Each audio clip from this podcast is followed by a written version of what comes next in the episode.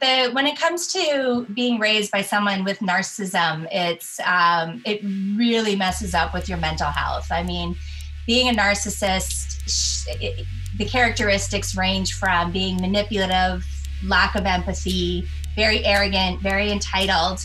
They're always right no matter what. And having someone with narcissist personality disorder and being a mom, that almost gives them an extra level of being right all the time. So, no matter how bad their child feels, it doesn't matter. They're not right.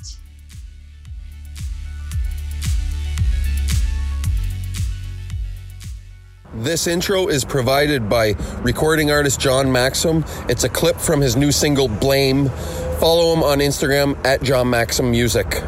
I mess up, get dressed up, confess up. The worst of my feelings are very mischieving. I struggle and blame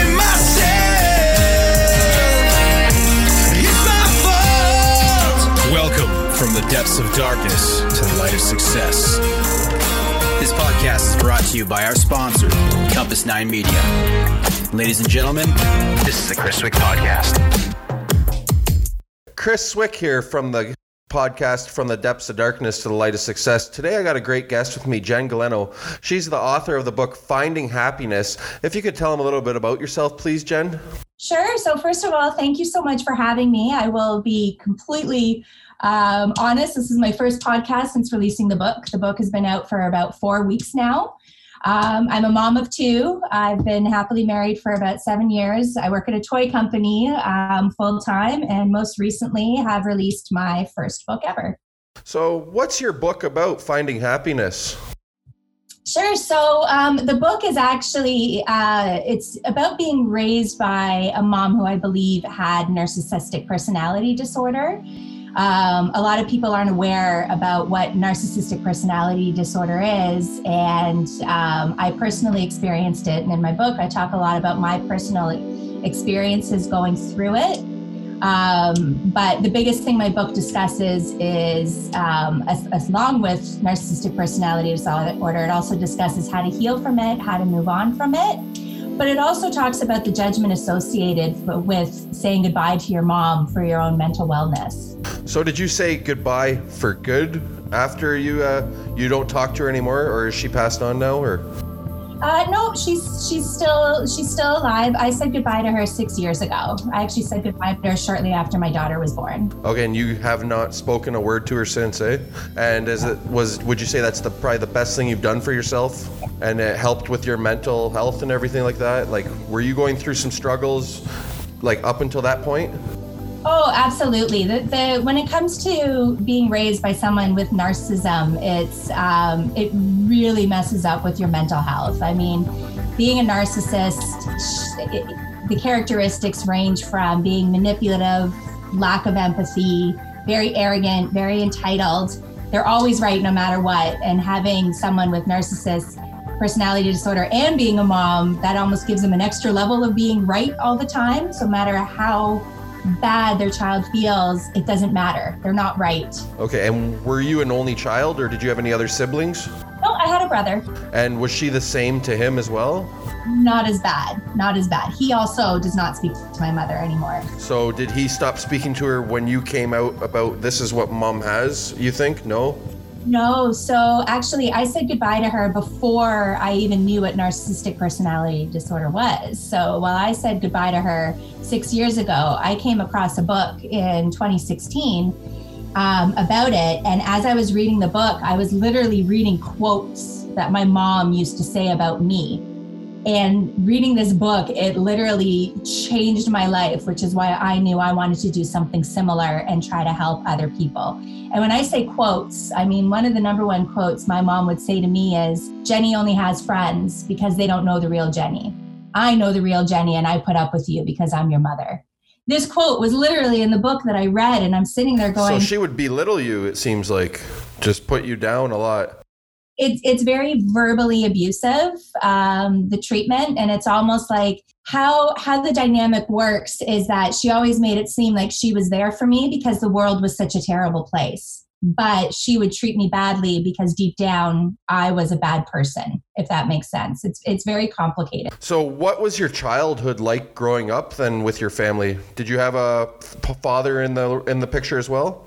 So yes, um, so my parents got divorced um, before I was born, um, and then I had a stepdad enter my life around the age of five when I was introduced to my to my real father, it wasn't until around the same timing. And when I was introduced to my real father, um, he was introduced to me as a distant loser uncle. Yeah, I didn't know he was my real dad at the time. All I knew of him was is that she hated him, that he would take me to McDonald's every Sunday, um, and every Sunday she would just go on a rampage and be in the worst mood in the world, and she would almost make me feel like I'm betraying her for going yet I was five and she made me go.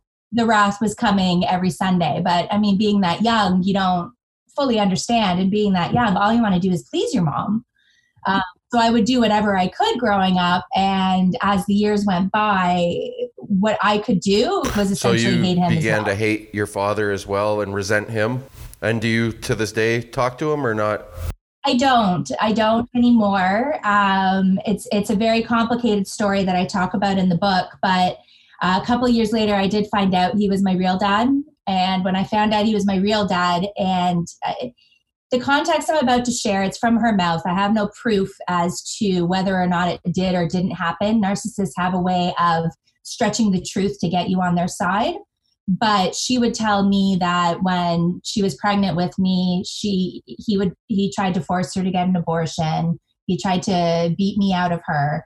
He made her life hell and she pushed through because she really wanted me.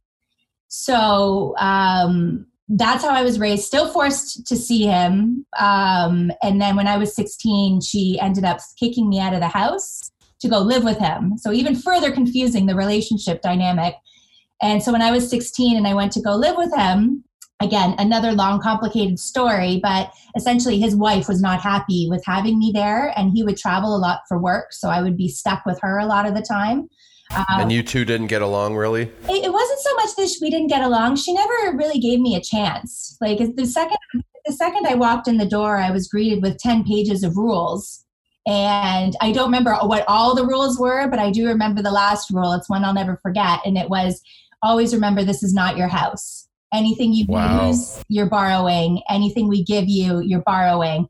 And at that time, all I had was a grocery bag full of my own clothes. You had nothing really other than that. Yeah. And then this is your own father's partner at the time talking to you guys like this. This is that's crazy. Yeah. And so what ended up happening with that story is uh it was my 16th birthday and she put on a really good show when he was around. And so she threw me this beautiful birthday party and had decorations and cake. And um, it was it was so phony and it was so fake that afterwards i just i said to myself you know what? I can't live like this anymore. And so i finally confronted him on all those stories that my mom would share with me growing up about the abortion about the physical abuse. And he didn't say anything. He just awkwardly kind of stuttered, kept drinking his beer, and I ran away that night. And I never had a relationship with him after that. Was would you say around that time that that would be sort of your bottom from what was going on with the abuse from your mom and stuff like that, or was it later on in life? I had many bottoms. I was very yeah. self-destructive. Um, and what types of things would you do to be self-destructive? Uh, I think so. After that, I was homeless many times. I never really felt like I had a home. That was probably my first time being homeless. But after that, I just I never felt like I had a home. So I feel like I I spent my twenties looking for a home and when I say looking for a home, I would go to all the wrong places and be with men who pretty much all they had was a home. But I was just I was just looking to create some sort of stability in my life and just got wrapped up in a lot of bad relationships. Yeah, so like you're like going to the bars or stuff like that and finding the wrong men sort of thing in the wrong partying, places. Yes, a yeah. lot of partying, being very irresponsible with my life. I just I didn't I didn't enjoy life and I didn't really have a lot of will to live. And when your mom makes you feel like you're a bad person, you you start believing it and you just Yeah. It gets right into the psyche of yourself. Yeah, and you just stop fighting for your life. You just you it, it almost gives you an an excuse to not fight So were you abusing drugs and alcohol and stuff like that? alcohol. Yeah. Yeah. And a lot of it, like, were you working at this time or just? I, I was working in like going around. Okay, so you're waitressing and bartending and stuff, and that probably wasn't the right place for you, I'd assume. No, it, it was perfect for my frame of mind. It was a job that I could go to, make some good money, and just party all night. And then do, go back and do it all over Do again. it all over again. Yes. when you came to the realization with this about your mother and stuff like that, and really started doing your research, did, is that when your life changed, sort of thing? Like, is that when it started turning? The tide start turning? what a couple of things led up to how my life started changing and it was and it actually started happening before i even knew what was wrong with my mom it's something just snapped in me and what led to that snap within me was i went through a really bad breakup and the this person i was dating who was just as equally self-destructive as i was uh, the only difference he had was he came from a very wealthy family so him and I were great on the self-destructive path. We, I mean, we partied a lot, we traveled a lot, had a great time together. Again, from a not a very good um, path in life. And one day he just broke up with me out of the blue, and never heard from him again. Never understood why. And it was finally a wake-up call for me because my dating pattern had been so similar with the people that I was dating. And I just woke up one day and I said to myself, you know what? I don't want to live like this anymore. I want to settle down and I want to have a family. I really got to get my life together. And I just started reading a lot. I just started really spending time on my own for the first time in my life. I was always in a relationship. I always, that was something that Yeah, you never took care of yourself and started loved yourself first before you could love someone else. Yeah. And I just, and for the first time in my life, I just started wishing for more. And I think a lot of us don't wish because we're so scared of being disappointed. But it sounds weird, but every night I would go to bed and I would just wish for a better life and wish for a family. Almost like making positive affirmations, you know, and that, and you got to do that in today's age. You know, I do the same thing as well. Just make those positive affirmations. You know, I'm grateful. Talk about what what you're grateful for. You know, I have a couple of people that I text back and forth with. We tell each other every morning what we're grateful for. You know, three things. We've started this trend and just keep it going. So That's amazing. yeah. See, Yeah, so positive now. affirmations. Yeah, exactly. You know, you always hear about the negative, the negative. You know, I don't want to hear about the negative, negative, negative all the time. Surround yourself with positive people and the people you want to be like. And that's how you become. Uh, it doesn't even have to be successful, but you become a better person. I find. Yeah, and you feel more comfortable in your own skin. And I think that's what happened to me for the first time in my life. So I would start writing things down, writing lists. That was my way of coping that summer. So that breakup happened in May, and I ended up meeting my husband in October of that year. So What year is this? this would have been 2010. Okay. Yeah, way to date me. um, but the list and the lists were not anything complicated. It was a list of who am I, who do I want to be, how do my friends describe me, and what do I wish. And that was it. And I would just write it down every night because I find that we're so much easier on other people. And so the, the key one was how do friends describe me? And it, it started making me think, how do other people perceive me? I'm my own worst enemy. But if I if I start realizing that people are around me because there is good in me and start focusing on that, then that started changing my thought pattern. And then from there I started thinking about who do I want to spend the rest of my life with? And so again, I would write lists and it again, not Sort of describing the guy you really want to be with, sort of thing. yeah and uh, like i and it, it, it's it's honestly such a crazy story because like i said that breakup happened in may. I met my husband gavin in october. The other funny thing that happened in my life was in my early 20s i was told i may never have kids because i had endometriosis. And so i gave up on that dream remember these dates i met gavin in october 2010 in october 2011 my son was born That's crazy. That's amazing. And it was like in one year, my entire life changed. And the only thing that I can tangibly look at as what changed with me was my thought process. That's amazing, and maybe that helped you conceive. Who knows? Just just being more, less stressful, you know. Because my daughter, the same thing. She, my ex, there too. Her mother wasn't supposed to have because she had endometriosis, or however you say that, as well. But then here she is, six, you know, six years old now. It's beautiful. So can you help us understand what it's like living with, like, dealing with your mom's condition and stuff like that? So I can explain to you. Uh, how about I uh, paint a picture? Because that's the easiest way. Um, and I can talk about the events that led up to me finally saying goodbye.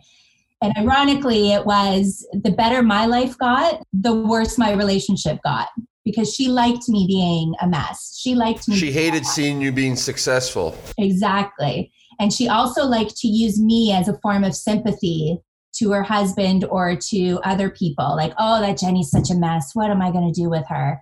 So when my life started getting better, our relationship just got so bad. And it was almost like she was trying to sabotage my successes. So she tried to make me doubt being in a relationship with Gavin. And she tried to remind me of some of my shortcomings very often. And so, like, just some examples when it comes to narcissists, they hate events not about them.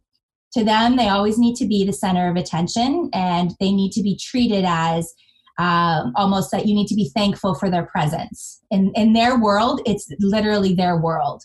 So as my life started getting better and I started having events like baby showers or the day I got married or the day my daughter was born, is when her true colors really came out. And even as I tell these stories, people are in shock because they just don't make sense. Normally, the mother of a daughter going through all these things are right beside her, cheering her on. Yeah, like and grateful and happy and you know Yeah. enjoying these moments in life. No, not my mom. So as an example, so there was four key events where she really showed her true colors. And again, it's complicated, so I'll make it as short as possible. But the first one was my baby shower for my son. So during this time when I was pregnant, obviously it wasn't expected. All, all of a sudden, I had an instant family. Me and my husband were looking for our first house together. We weren't married at the time. Um, and we were just trying to get our lives in order. So it was very stressful. And I was very sick throughout my entire pregnancy with my son. My mom, at every moment, would try to plant seeds of doubt about why I shouldn't get together with my husband, plant seeds of doubt about uh, my endometriosis. Uh, the list goes on and on. And so when it came to planning the baby shower, she said that she would plan it for me. Okay.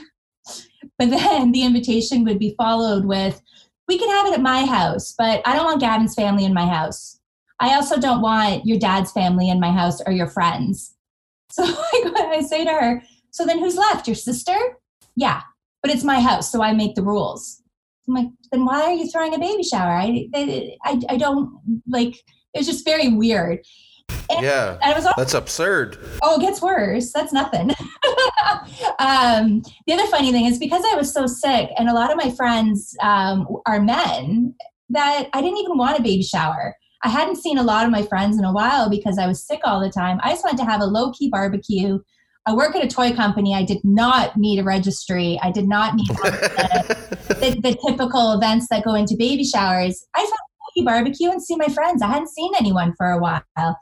Well, me telling her that it would, it's her reaction was almost the equivalent of "I wanted to bomb your house." Like it was that. That's how exaggerated her reactions would be. That was it was like a catastrophic event almost to her. Exactly. And so there was just so much arguing back and forth that by the end of it, I ended up just renting a hall down the street from her house, so it wouldn't be too far. Gave her the baby shower she wanted without her having to do anything, touch anything. I had to do it all to make her happy. And then the other funny thing too was she said to me, I'm going to buy your crib, I'm going to buy your dresser and all your furniture, so don't do any of that. And then when it came to the time where my son was about to be born, she's like, I'm not buying you that. You make too much money. My wedding was another chaotic event. Um, she decided to tell me two weeks prior that she wasn't going because I don't visit her enough.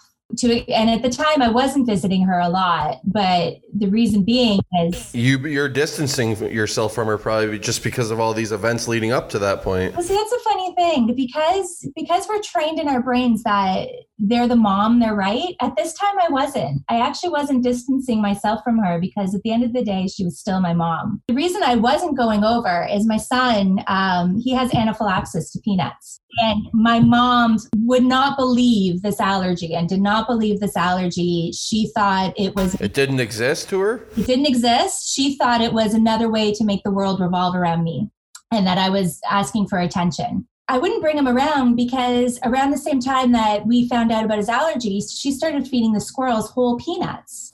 And so you would go over to her house and there'd be peanuts all over her front lawn. There'd be big bags of peanuts inside her house. And I just didn't feel like it was a safe environment for my son. And I would tell her this all the time, but she would never understand the allergy and she would use it as a way of making me feel like I'm exaggerating for attention. So we just stopped going over and kept the invite the invitation open that she can come over to our house at any time she wants, which she didn't do because she was mad at me for not going over.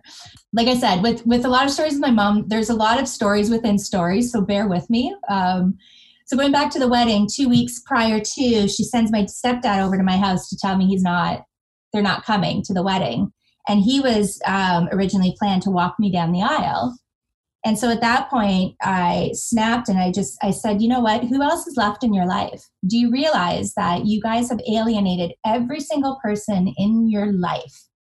Now you're alienating me, one of the last people that are still around. When are you going to realize that everybody can't be wrong?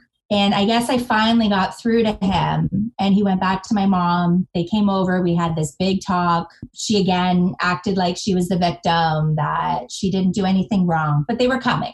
Then leading up to the to the wedding, I get a phone call and it's from my stepdad. And he's saying to me, he goes, Jen, is it appropriate for your mother to be wearing a white gown that looks like a wedding dress?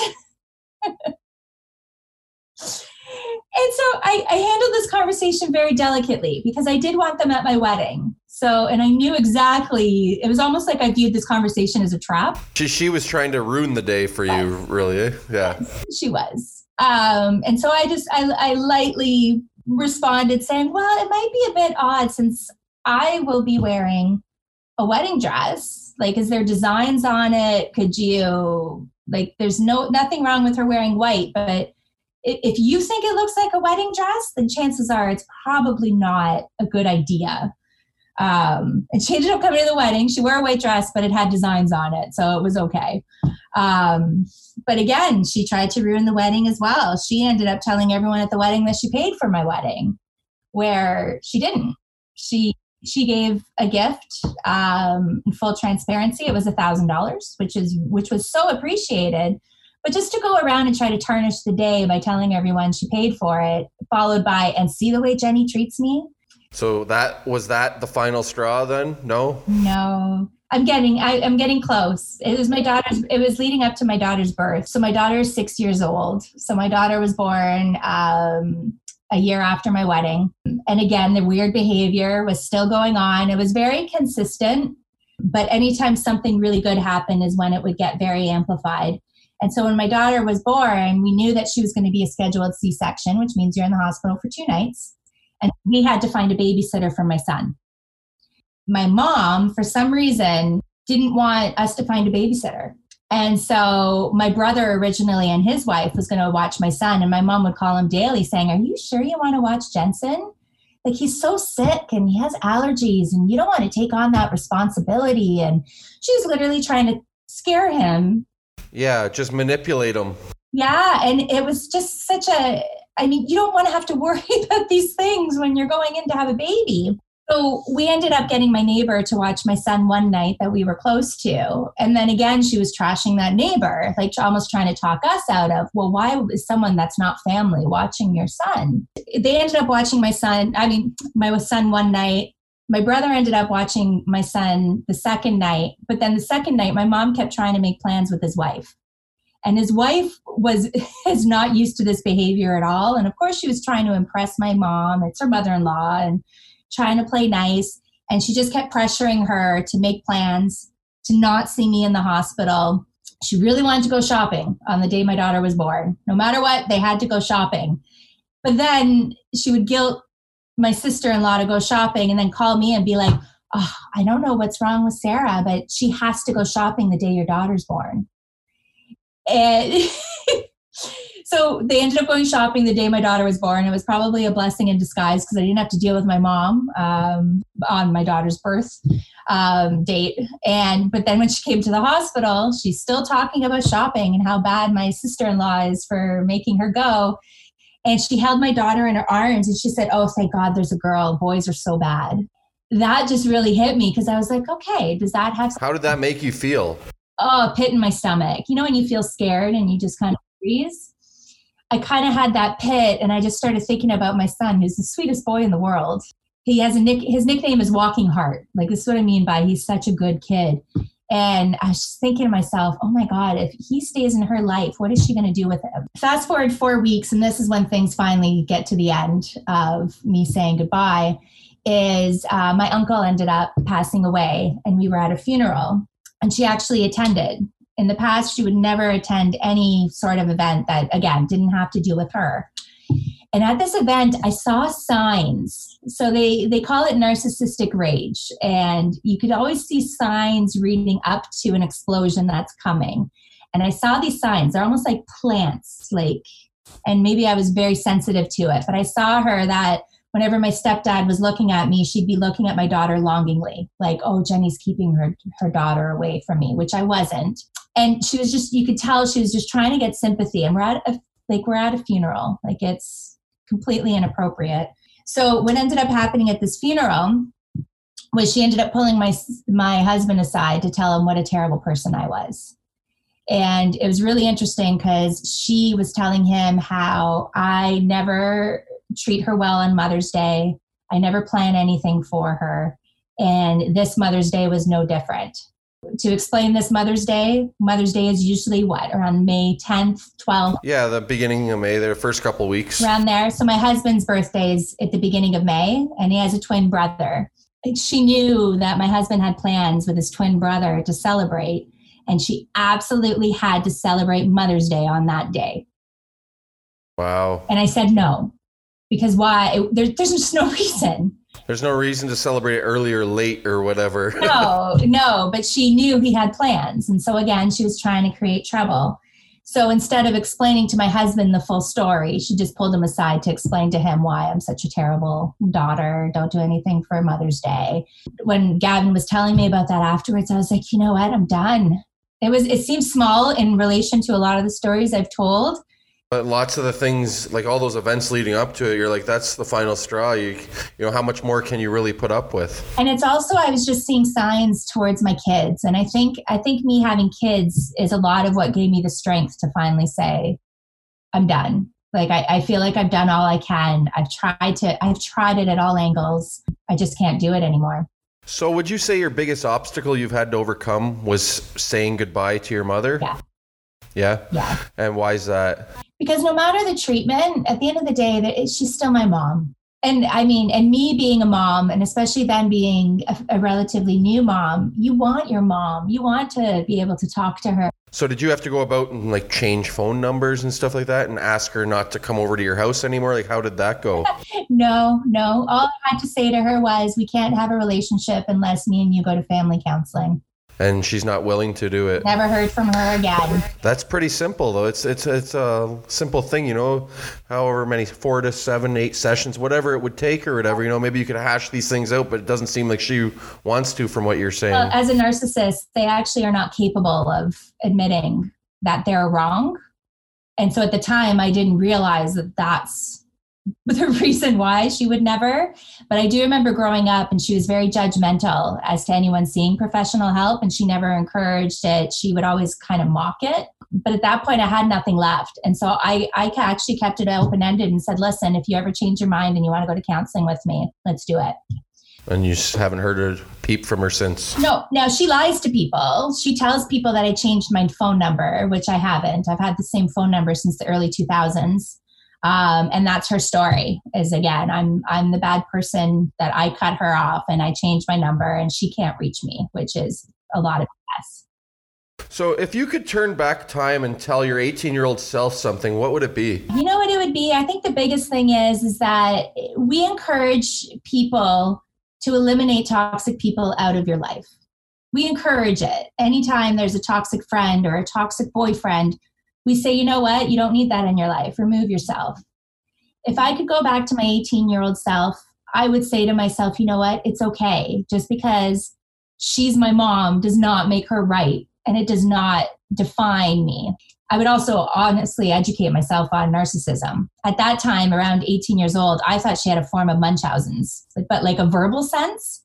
But that would that would honestly be the biggest thing is that her opinion does not define me, and that it's okay to not have toxic people. So, what is your best tip for making the world a better place in today's world, like with everything going on? Read, educate yourself. Remember that no matter what, you're in control of your life. No matter what what life throws your way, there's always elements of it that are in your control. So, in my sense, the things that were in my control was I had a chance. I did go down a bad path where I believed everything my mom said, and I used that as an excuse to stop trying. As soon as I realized that I'm worth more and that I should continue to try, is when my life started changing. The other thing is is to really just talk about your problems. So one of the most amazing things happened when I published this book is that by me sharing my stories, other people shared theirs. And these are people that I've known for years that I thought I knew inside out all of us we tend to hide our darker stories or our bad experiences because we feel like there's shame associated with it or we don't want to burden someone else with how we're feeling. If everyone just shared exactly how they're feeling i mean it just makes the world such a better place for everyone individually that's so true. Like I, I, even myself, I have trouble sharing things too that I've dealt with in my past. But in order to move past them, I had to share them with others. You know, I haven't shared it with everyone, but I openly share lots now. You know, and over time, I share more and more, and it's great just to get that stuff off your chest or your back, just to, and it helps you heal too. It absolutely does. And and honestly, when I when the book first came out, I mean, I would be lying to say I was 100% comfortable with it being published. I always went from being a very private person, and I went through life similar to what I just described. That I have a perfect life, everything's great. There's always a smile on my face, everything's good. So I went from that to here's my life story. there's so many of you that have no idea what I have been through. So I went from one extreme to the other. And so I did have a lot of anxiety. There were some days worse than other with the book coming out. How would you deal with that anxiety, Jen? Feedback. Feedback helped me. So these people that were reading my story, acknowledging what I've been through, but then sharing their own stories. And a lot of the stories were worse than anything I had experienced, but it just showed me that my me publishing this is it's making a difference and it is helping people. That's awesome, and it, and it, and it's good to know you're not alone either. Yes, absolutely. That's a big one. Yeah, for sure. So, what what would you um say you've done to cope in a positive way, like through all this and stuff like that? Obviously, one's writing the book and telling people your story and stuff like that. Uh, do you have anything else that you cope with, or how to cope with in a positive way? Um, well, honestly, I'm I'm a busy mom of two. I would love to take care of myself more than I already do, but I mean, it's time is precious. Yeah, there's only 24 hours in a day. Yeah. So. um, but the biggest things that I've learned going through this process of writing a book is that I'm a lot more self-aware. Um, before, my immediate instinct was to always just cover up and push through now I'm acknowledging a lot of the damage that has been done. So, do you write down these thoughts sometimes? I do or? write it down. I've also created kind of some some practices that I put into place when I feel not right. Like, so as an example, in the book, I talk about the check-in method, and it's such a simple method, but a lot of us don't use it enough. And so, with my upbringing, I have a lot of triggers. And it took me a while to realize that I had triggers. And so it's almost like, even though I said goodbye to my mom so many years ago, sometimes her, I could still hear her voice in my head. And so it could be little things where I feel dismissed. Someone's not taking me seriously. I, I, was always raised to feel very small and not to feel too much. I couldn't be too happy or too sad or too anything. I had to be small and almost invisible. So that's one of my triggers to this day. So using the check in method, all it is is that anytime I feel too anything, so too heated, too happy, too sad, I just pause for two minutes and assess that emotion. It's just me being self aware of my emotions for the first time. And a lot of us don't kind of check in on ourselves for this. So sometimes I'm at work. And I remember years ago, my boss said to me, Jen, don't you realize that everyone's on your side? And I'm sitting there going, no, what? But that's that's where a check-in method would kind of come into play, thinking, okay, why do I feel like people aren't on my side? Is it in my head? Is it based on my upbringing? Or is it in relation to the situation? And so just starting that a couple of years ago, it, it's just really helped keep me grounded, keep my emotions in check to make sure that my the way I'm reacting is in reflection to the situation. Before we end it off here, could you tell people where they can find your book? And uh, you have an Instagram as well for your book. So sure. could you tell them about your Instagram handle or your Instagram page? And um, and as I mentioned, me being a first time writer, I would love to share the story how it came about because it's such a great story. Oh yeah, yeah, for sure. That? Yeah, okay. Please share away. Going through all of this, I always knew that I wanted to help people, but had no idea how to go about it. And really randomly, back in the mid 2000s, I was working as a sales rep, and someone ended up stopping me while I was on my route and randomly asked me to be a part of infomercials. um, he had a media company, he had like a bunch of different arms within his company. And I guess the reaction on my face was kind of like, what? He's like, listen, take my card, research me, you'll say I'm legit. If you're interested, let's talk. So researched him, seemed legit went met with him had a couple friends two tables down because you can never be too safe. And uh, we started talking about this infomercial venture. And then it was just one of those weird occurrences where i ended up sharing some of my life stories with him someone i had never met prior to. At that time i was doing a really good acting job about how i had my life together. And he told me of a project he was working on and it was a book series called women in heels and so, what this book series was about, it was about females who have had diverse upbringings, had to overcome challenges, but are a success today. And it was supposed to be like a really empowering book to help um, encourage women to push through whatever it is that they're going through. So, he asked me to write a chapter. I did write a chapter anonymously. At the time, I was still trying to make things work with my mom. She just lost it um, and you even had told her about this too, eh? I did, I did. Um, and I, and to be honest with you, at that time, I felt like I was a bit of a fraud because I was not in a good headspace at all. So with my mom exploding, my headspace, I backed out of the book at last minute and never heard from this person again. This is leading to uh, early 2019 now as to how the book came about so early early last year i just started thinking to myself you know i wish i could be doing more. I wish i could be helping people um, especially the young girls who could be going through stuff like this. Because the more i read the more i realize that narcissistic personality disorder is a lot more uh, prevalent than common with mother daughter than mother son? Oh absolutely. Yes. Okay. Yeah and i do talk about the differences in the book so early 2019 i just started listening to podcasts started listening to audiobooks uh, started listening to a lot of um, material where they talk about life changing situations put people on a completely different course in life. And there were some amazing inspirational stories in this. But the one that really resonated to me was called whispers. And what this um, audiobook was discussing that throughout your life you have whispers in your life that help guide you as to what path you're supposed to be on.